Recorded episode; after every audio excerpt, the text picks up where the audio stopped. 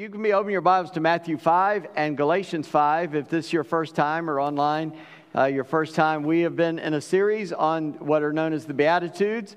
Uh, they are the opening of the Sermon on the Mount in Matthew 5, 6, and 7. Uh, and I count nine. A lot of people count eight, but I'm making them nine uh, uh, that are there. And, uh, and we are coming up on number eight today. So next week, will be uh, number nine. I, I, just want to add something to one of the announcements, which is about November 6th, uh, which is, uh, uh again, it's an exciting thing uh, to, to be talking about and to do.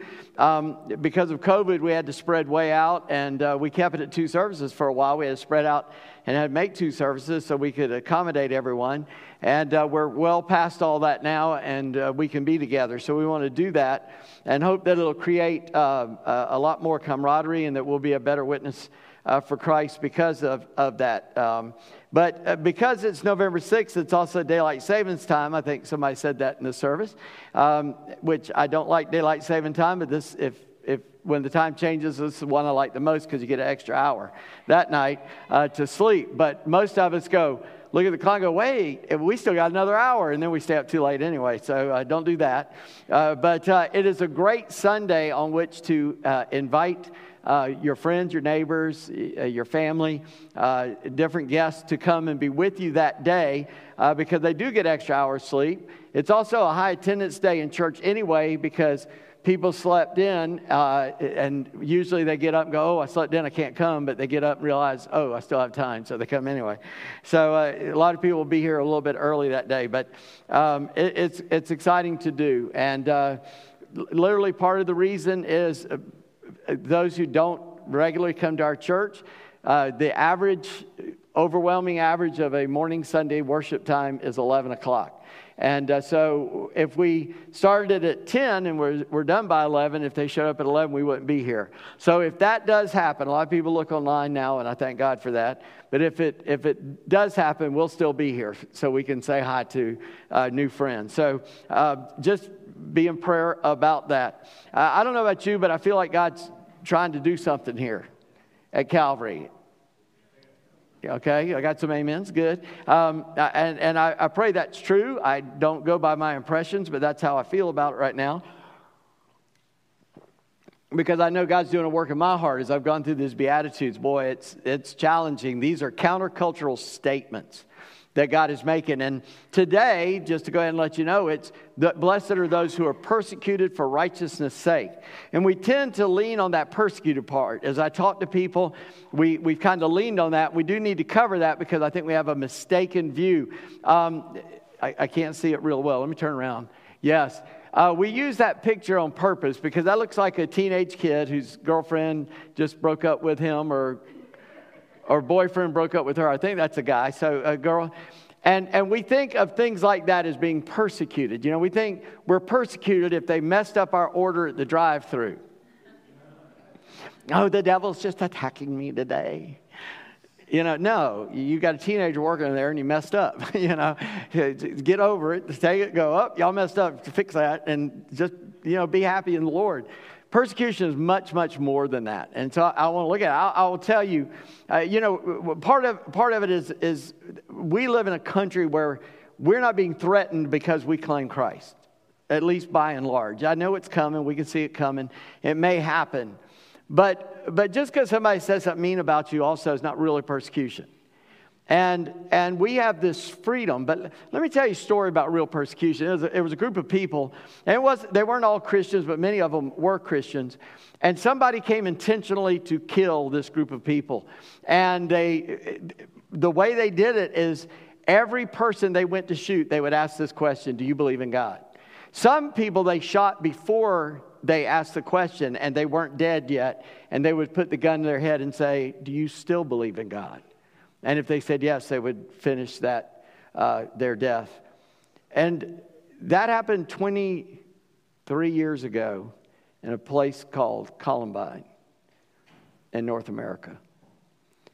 Persecution's been around, it still can be around. Those kids' names who stood for God, they, they are in our, our minds. One young lady who's not mentioned much, she was shot, she wasn't dead yet. And they, they asked her, and she said she believed in God, and for whatever reason, they didn't finish the job. Um, but they all said yes. Whenever something like that happens, our news people, like, why? Why would someone do this? I'll tell you why. They were demonized. They were oppressed or possessed by our enemy who seeks to kill, steal, and destroy from us. Uh, it's, it's not a mystery. It's never a mystery when lost people act like lost people. The mystery is when saved people don't act like saved people. Right? Because God's offered it. And that's the meaning of this. Let, let me read a verse for you. I, I didn't put this in my notes today, but it came to me this morning. I want to read it to you. It's Philippians 3:10, that I may know him and the power of his resurrection. Boy, amen. Praise God. Yes, we want to have that power. And Paul goes on to say, and share his sufferings. We forget that's part of it. The Bible, you know, I don't know when this happened in, in the churches, but we started preaching that, boy, come to Jesus and everything's going to be better. And that's not what he said. He said everything's going to, you're going to die. Uh, uh, literally, he kills the old man, puts a new man in us, right? Uh, most people, what they need is a new person living in the same skin. And that's what Jesus does for us when we come to him. He kills the old man, he puts a new man. Uh, all those who are in Christ Jesus are a brand new creation. You know, the old passes away, the old becomes new. All things pass away, and the old becomes new. I, I love that. I love that thought. But after that, the Bible promises us, and we'll see that in the sermon, that, that indeed we may, we may suffer some, some bad times. We may suffer some difficult times. But let's be clear about persecution and, and why it comes. Uh, I'm going to give you something to take home with you today right now. When you choose to live in Christ's righteousness, you will be persecuted. The emphasis in this text today is on the righteousness because it is a promise. As we've gone through it, we are, we are poor in spirit and we mourn that. And so we, we become meek and teachable. And as a result, we get hungry and thirsty for more of God. And as He comes into our life, we start showing mercy to others. We become pure in heart and so that we serve others and we get this payoff. When you do all that, you're going to get persecuted. I mean, Jesus is not playing games here.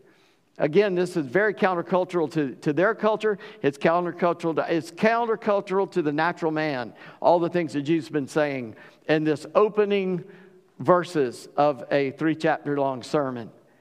And we come to this where Oh, and guess what, guys? You look like Jesus, and here's the payoff they're going to persecute you. Now, that's fine because of the payoff later. You know, Paul, Paul said, I've, I've been beaten to within an inch of my life three times. I've been stoned and literally to death, and God raised him back. Been in these many shipwrecks, been in prison, floated around the ocean for so many days. And then he says, and all these momentary light afflictions are not worthy to be compared to the glory that's going to be revealed. You know? And I just, we as Americans are spoiled in this area. We don't understand. There is a church today, and by a church, I mean the church around the world that can die for the cause of Christ today. Where, where we have missionaries right now from our church in Africa. I, I just saw an update on the most dangerous places in the world, and it's that 1040 window right through West Africa.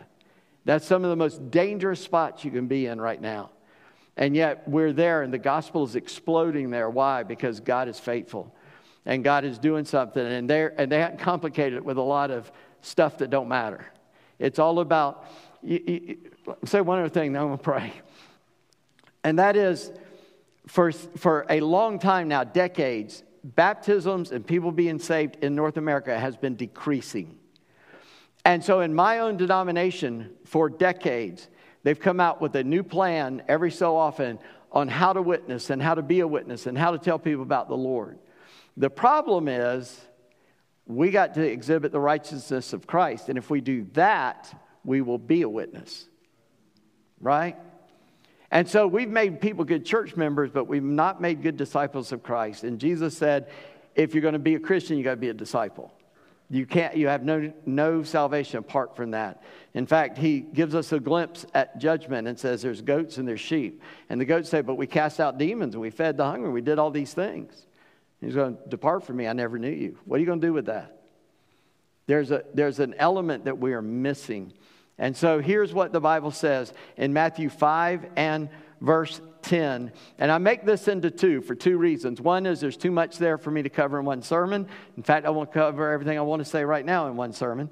And then secondly, I want it to be nine of them, and the language does changes, and there's going to be nine. So, uh, but verse 10 says, Blessed are those who are persecuted for righteousness' sake, for theirs is the kingdom of heaven. And then Galatians 5, uh, the fruit of the Spirit in verse 23 that we're looking at is gentleness.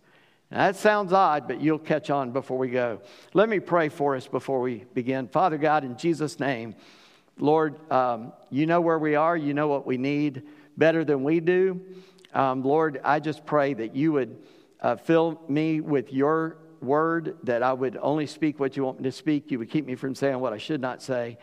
Um, but Lord, uh, open our hearts and our minds to, to comprehend and understand what your word is calling us to do. And that in an understanding, Lord, we will be faithful to accomplish that. Lord, may we be willing to be persecuted for righteousness' sake. Help us in that, Lord, so that we understand what it means and then we, we organize our life to that. So give us your grace today, Lord, and help us in Jesus' name to accomplish it. Lord, we know our enemy uh, is present, he always shows up, but, uh, but our boss beat his boss. And Lord, we know that Satan has no part in us and he has no victory over us if we uh, don't allow it. And we ask you, Lord, to rebuke him and all the demons of hell in Jesus' name. They have to get out and they may not come back. Lord, today our minds will be clear to hear from your spirit. In Jesus' name, amen. God bless you. Well, and let's look at this. I, I read the verse. You know what the definition of the word persecution is? It, it comes from a root that means to pursue, to go after. Think of a predator going after prey. Well, if he catches the prey, it's going to get persecuted, right? So that's the idea that, that, that something's coming after you to get you, to, to hurt you, to kill you, even. And as we talk about Christian persecution, come from a lot of places. It can come from the government. Now, again, we live in a, a, a place where officially we're not persecuted by the government. by the way, if the church has to start paying taxes, that's not persecution. The rest of the world goes, yeah, so? We're the only country that doesn't have to do that, by the way. And, and, and so some of the stuff that we have never had to think about, we go and think is persecution because we might have to start thinking about it. But even Jesus in Matthew, when he talks about the end of time, he lists all these bad things happening. He goes, But the end is not yet. in other words, it's going to get worse. And so, why do we expect everything to get better? We have this, this kind of strange idea. But but not only from governments, I mean, in the Bible, and by the way, tonight in our class on the churches of Revelation, we come to the church at Smyrna, and in 155 uh, AD, uh, the bishop, and I'll have to talk to you about more detail tonight. Uh, he is martyred there, and his testimony being martyred is unbelievable. He was a disciple of John the Apostle and uh, was, was killed, and he was the bishop in Smyrna. And so, uh, but sometimes people can be per- persecute you. Sometimes people can be the persecutors. I think of Saul, who became Paul. He was just angry because, because he knew the gospel was true, but he was so Jewish and he was such a learned man, it angered him and he started killing Christians until Jesus knocked him down, got a hold of him, right? But he was personally seeking people to be persecuted. Now, he went and got government sanction to do it, but he was individually motivated, and, and that can happen in the Columbine incidents. Uh, that, that is true there. And, and the biggest offenders are religious people. The biggest persecutors, you say, really? Yeah, I, am not talking about a religion other than Christianity. The Catholic Church persecuted people. We call it the Inquisition. If you don't know what that is, read about it. You say, yeah, well, I know about those Catholic people. They're just messed up. Well, wait a minute. Protestants came to North America for religious freedom and wouldn't tolerate anybody that didn't believe like them. And they have put people to death in North America for their religious beliefs that didn't match up with those who came over. So don't, don't get too high and mighty on this. Religious people can be persecutors. I, it's very clear. So, why are the righteous persecuted? Here's what Jesus said in Luke 16 15. He said to them, You are those who justify yourselves before men, but God knows your hearts. For what is exalted among men is an abomination in the sight of God. The reason we're persecuted is we, we show Jesus to a world that doesn't know him. And it angers them, it frightens them, and their reaction sometimes is violent. There are two roots of persecution. Why would someone start persecuting? Because they love something that is evil or untrue. All right? So that's the base. And then they have to justify that love because they come face to face with the truth and with somebody who shows that what they're doing is evil. That's why they hated Jesus. The religious people hated Jesus because he showed that they had sin that they weren't repenting of. They had a religion, but they had no relationship with the Lord Jesus Christ or with God the Father. And so the love of anything other than God will cause a hatred toward those who do love God. You following me? The, the, that's why it happens. John chapter 3, verse 20, 21, Jesus said, For everyone who does wicked things hates the light and does not come to the light, lest his work should be exposed. But whoever does what is true comes to the light so that it may clear, be clearly seen that his works have been carried out in God. Did you notice the two options? When you're faced with the truth, you either accept that new truth or you begin to fight against it. Now, I'm going to come back to that idea in just a second because what is righteousness? Righteousness is being like the Lord Jesus Christ. It's a trite little thing. It started, I don't know, somewhere in the 1900s. Somebody wrote a book, What Would Jesus Do? And it became this very nice kind of thought. Well, just ask yourself, what would Jesus do? Well, here's a little bit of problem with that that I find. How do you know what Jesus would do? Well, there is a way to know. What did he do? You got to know this. What did he do before you can ask, what would he do? Amen? All right, good. I'm not too good with English, but I think I got that right. All right? Yeah, I took English as a second language when I was in school. So, anyway. Yeah, what did he do? And when we look at that, we find out what he would do might not be what we're doing in our churches, even.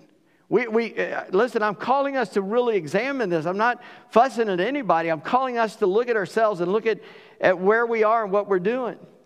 Because per- persecution is not an inconvenience or not because you're just being evil yourself.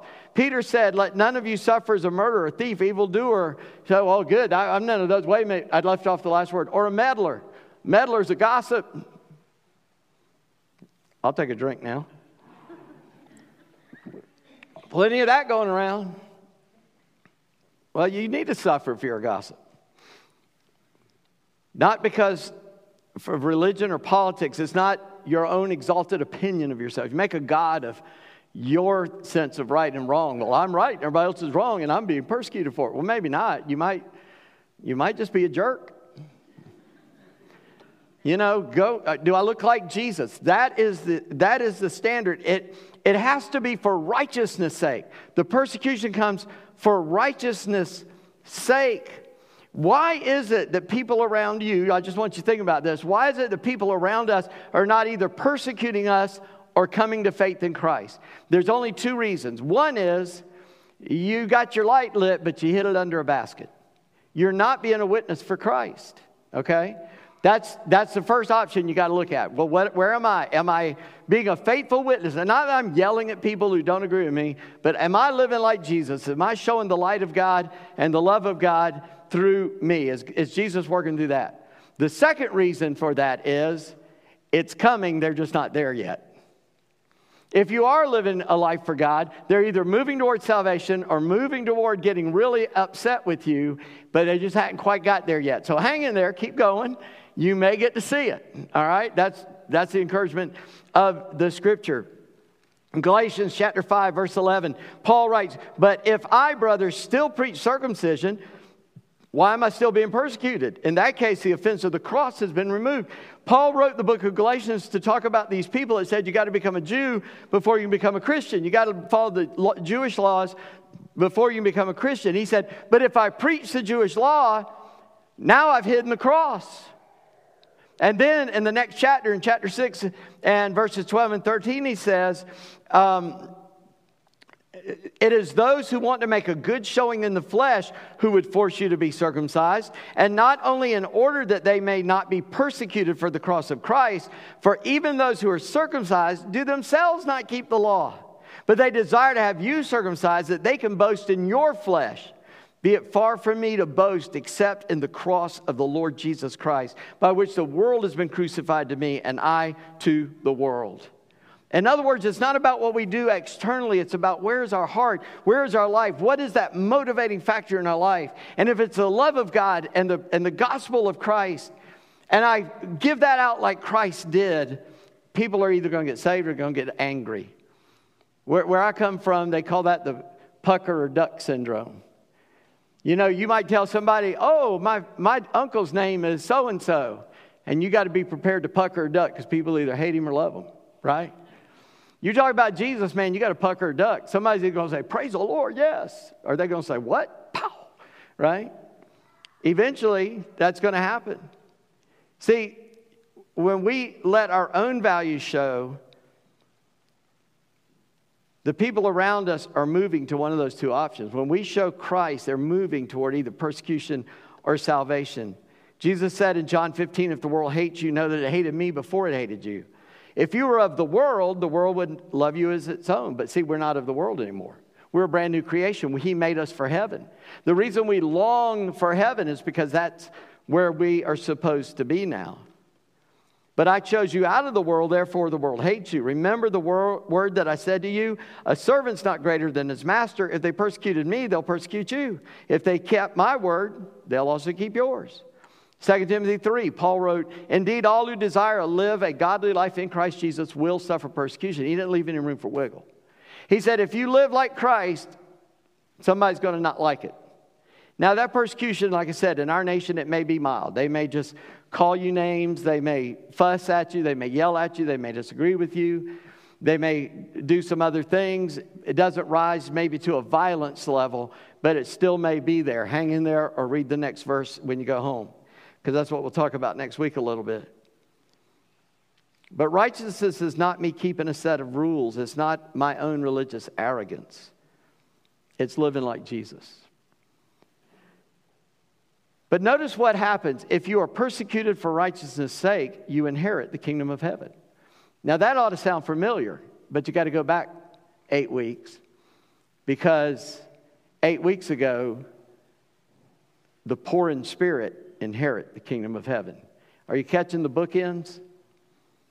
You start that journey, I realize that I have nothing and I have no means of getting anything. I'm totally paralyzed, totally incapable, totally unable, un, unable to do what I need to do to get what I need. And I begin to mourn my condition as I mourn, and God comes and comforts me, and I become meek and teachable because I realize I got nothing and I need it all from God. And He begins to teach me.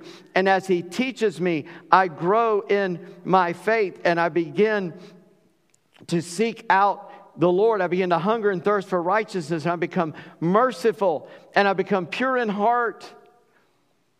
And when that happens, I'm living like Christ. Persecution comes. It starts, you're going to inherit the kingdom if you mourn. And here's the whole, if you realize you're poor in spirit, and it arcs around to when that life is full, you, you could be martyred. And by the way, more people have died for the cause of Christ since 1900 than died since Jesus died up to 1900. You got more chance to be a martyr today than any time in history. It's not something you ought to seek, but I'm just telling you, you got a good chance if you want it. You see, the, the promise of righteousness is a front row seat in heaven. Because if you're persecuted, especially unto death, listen to what Revelation exposes in chapter 7, verses 9 to 17. And this is talking about Christians being martyred in the tribulation. But listen, after this I looked, and behold, a great multitude that no one could number from every nation, from all tribes and people and languages, standing before the throne and before the Lamb, clothed in white robes with palm branches in their hands, and crying out with a loud voice Salvation belongs to our God who sits on the throne and to the Lamb. And all the angels were standing around the throne, around the elders and the four living creatures, and they fell on their faces before the throne and worshiped God, saying, Amen. Blessing and glory and wisdom and thanksgiving and honor and power and might be to our God forever and ever. Amen. And one of the elders addressed me, saying, Who are these clothed in white? And I said, Sir, you know. And he said to me, These are the ones coming out of the great tribulation. They've washed their robes and made them white in the blood of the Lamb. Therefore, they're before the throne of God and serve him day and night in his temple. And he who sits on the throne will shelter them with his presence. They shall hunger no more, neither thirst no more. We hunger and thirst after righteousness. The sun shall not strike them, nor any scorching heat, for the Lamb is in the midst of the throne, will be their shepherd, and he will guide them to the springs of living water, and God will wipe away every tear from their eye. Boy, we love to claim that last verse, don't we? God's going to wipe away every tear from my eye. Well, have you ever lived your life in a way that you got some tears? Paul said, You say you're a Christian, I bear in my bodies the marks of the gospel. I can take off my shirt and show you what it means to follow Jesus. Literally. I'm not saying you got to get scarred up in some religious war, but I am saying, has it ever hit you? Have you ever been persecuted because you, you tried to live for Jesus? I'm afraid that most of us would have to say, ah, that's that blank is still blank on my resume of my testimony. Well, the corresponding part of the fruit of the Spirit is gentleness. Now, that just, that's like a 180, isn't it? No, not really. Because be, to allow yourself to be persecuted is a choice. It's a 180 to us because we get hit, we hit back, right? We're Americans. I mean, we, we ensconce it in songs right? You rattle our chain and we'll put a boot somewhere, right? Didn't they sing about that? The Christian says, God be praised. I, am not saying that you just accept persecution necessarily. Paul, they wanted to kill him. He said, I appeal to Caesar. He said, I got, a, I got a government out on this one. I'm going to take advantage of it. You don't have to be martyred just to be martyred. He got martyred later, but he knew, no, I, I'm not. I'm not going to die because you people are weird. I'm going to go appeal to Caesar because that's what you're claiming that I'm, I'm causing a political division and I don't have anything to do with politics. I'm just preaching Jesus. It just amazes me. We think a political party is going to solve our problems. Political parties created our problems. Our founding fathers made sure we had no specific religion. We like to claim it, but that's not what they said. That's not what they put in the documents. In the documents, we don't have an official religion, so we can be anything. So I, I would think about that. Gentleness means to have your power under control. So the question becomes do you fight or are you willing to suffer for Jesus' sake? Now, I'm not saying not fight. I mean, don't, don't die when you don't have to, but for the Christians, got no other option. He's like, cool, you're handing me my bus ticket. I'm off. See ya. Thanks. Punch the ticket. I'm out of here. There are stories of people that are about to be shot and they said, Thank you. You are, you are about to exercise your greatest weapon, which is to kill me. But when you do, understand I'll be in heaven with Jesus. And my blood will scream from the ground, Jesus is Lord. And they didn't shoot him. He said he was disappointed. He was expecting the bullet, and they stopped. And he said he was disappointed for a minute, like, wait, I don't get to go now? But he lived so he could tell that story. We are gentle, our power is under control. We don't get offended because somebody is offended by Jesus. We just keep preaching Jesus. Nicky, uh, a guy named Nicky Cruz, led to the Lord by a guy named David Wilkerson. In the 1950s, David Wilkerson saw this newspaper report of these gangs in New York and how that was going on, and he said they need Jesus. And he went up there and he gave away his his shoes and all that. They made movies about it back in the 60s, 70s. If you remember The Cross and the Switchblade, Run Baby Run, those are the two big titles of books and movies. And Nicky Cruz was the leader, the most violent guy, and he targeted him. He kept preaching Jesus. And in the movie, they dramatize it where Nicky Cruz pulls out a knife, puts it at the preacher's throat, and says, If you say to Jesus to me one more time, I'll cut your throat. He said, Nicky, Jesus loves you. And of course, he couldn't kill him. And he said, If you cut me into a thousand pieces, each piece will still cry out, Jesus loves you. Well, Nicky Cruz eventually became a believer. Are you willing? That's the call. See, Jesus didn't give us these mealy mouth, weak, milk toast calls. He said, Are you willing to die? Come follow me. You say, He didn't say that. Yeah, he did. He said, Take up your cross. Cross is not an instrument of inconvenience, it's an instrument of dying. He said, Pick up your cross, follow me. That's where I'm going. You want to go with me? That's the call. That's the call to leave everything behind and follow Jesus alone. Well, let me give you some things to think about. First of all, have you ever faced opposition because of your faith? You don't have to answer that out loud. Just ask yourself. Put yourself on that scale. Have I really? Maybe you've been made fun of and all that. Well, I'll count that. Again, it's because where we live, but have you faced any opposition because you live for Jesus? And then compare your life you're living now with the life Jesus lived. How does that measure up? How are you doing there? How, how is that working out? And then lastly, determine to live like Jesus. And when you do, you can be like Paul, who said in 2 Timothy that he was faithful to the fight, he was faithful to the faith, and he was faithful to the finish. He said, I've run my course. I've finished, I've finished my course. I've held to the truth, and I'm about to go and be poured out as a, an offering to the Lord. And they cut off his head, and indeed he was. But he was faithful to the fight and the faith, but he was faithful to the finish. In Revelation at night, we're studying that. In every church, he says, to those who are faithful, to those who conquer, to those who don't give up, and he announces rewards to them. That's what God is calling us to. And I pray you hear that call. Lord Jesus, in Jesus' name, we ask right now, Lord, we ask for your presence. We ask that we might know you, the power of that resurrection, but also that fellowship of suffering.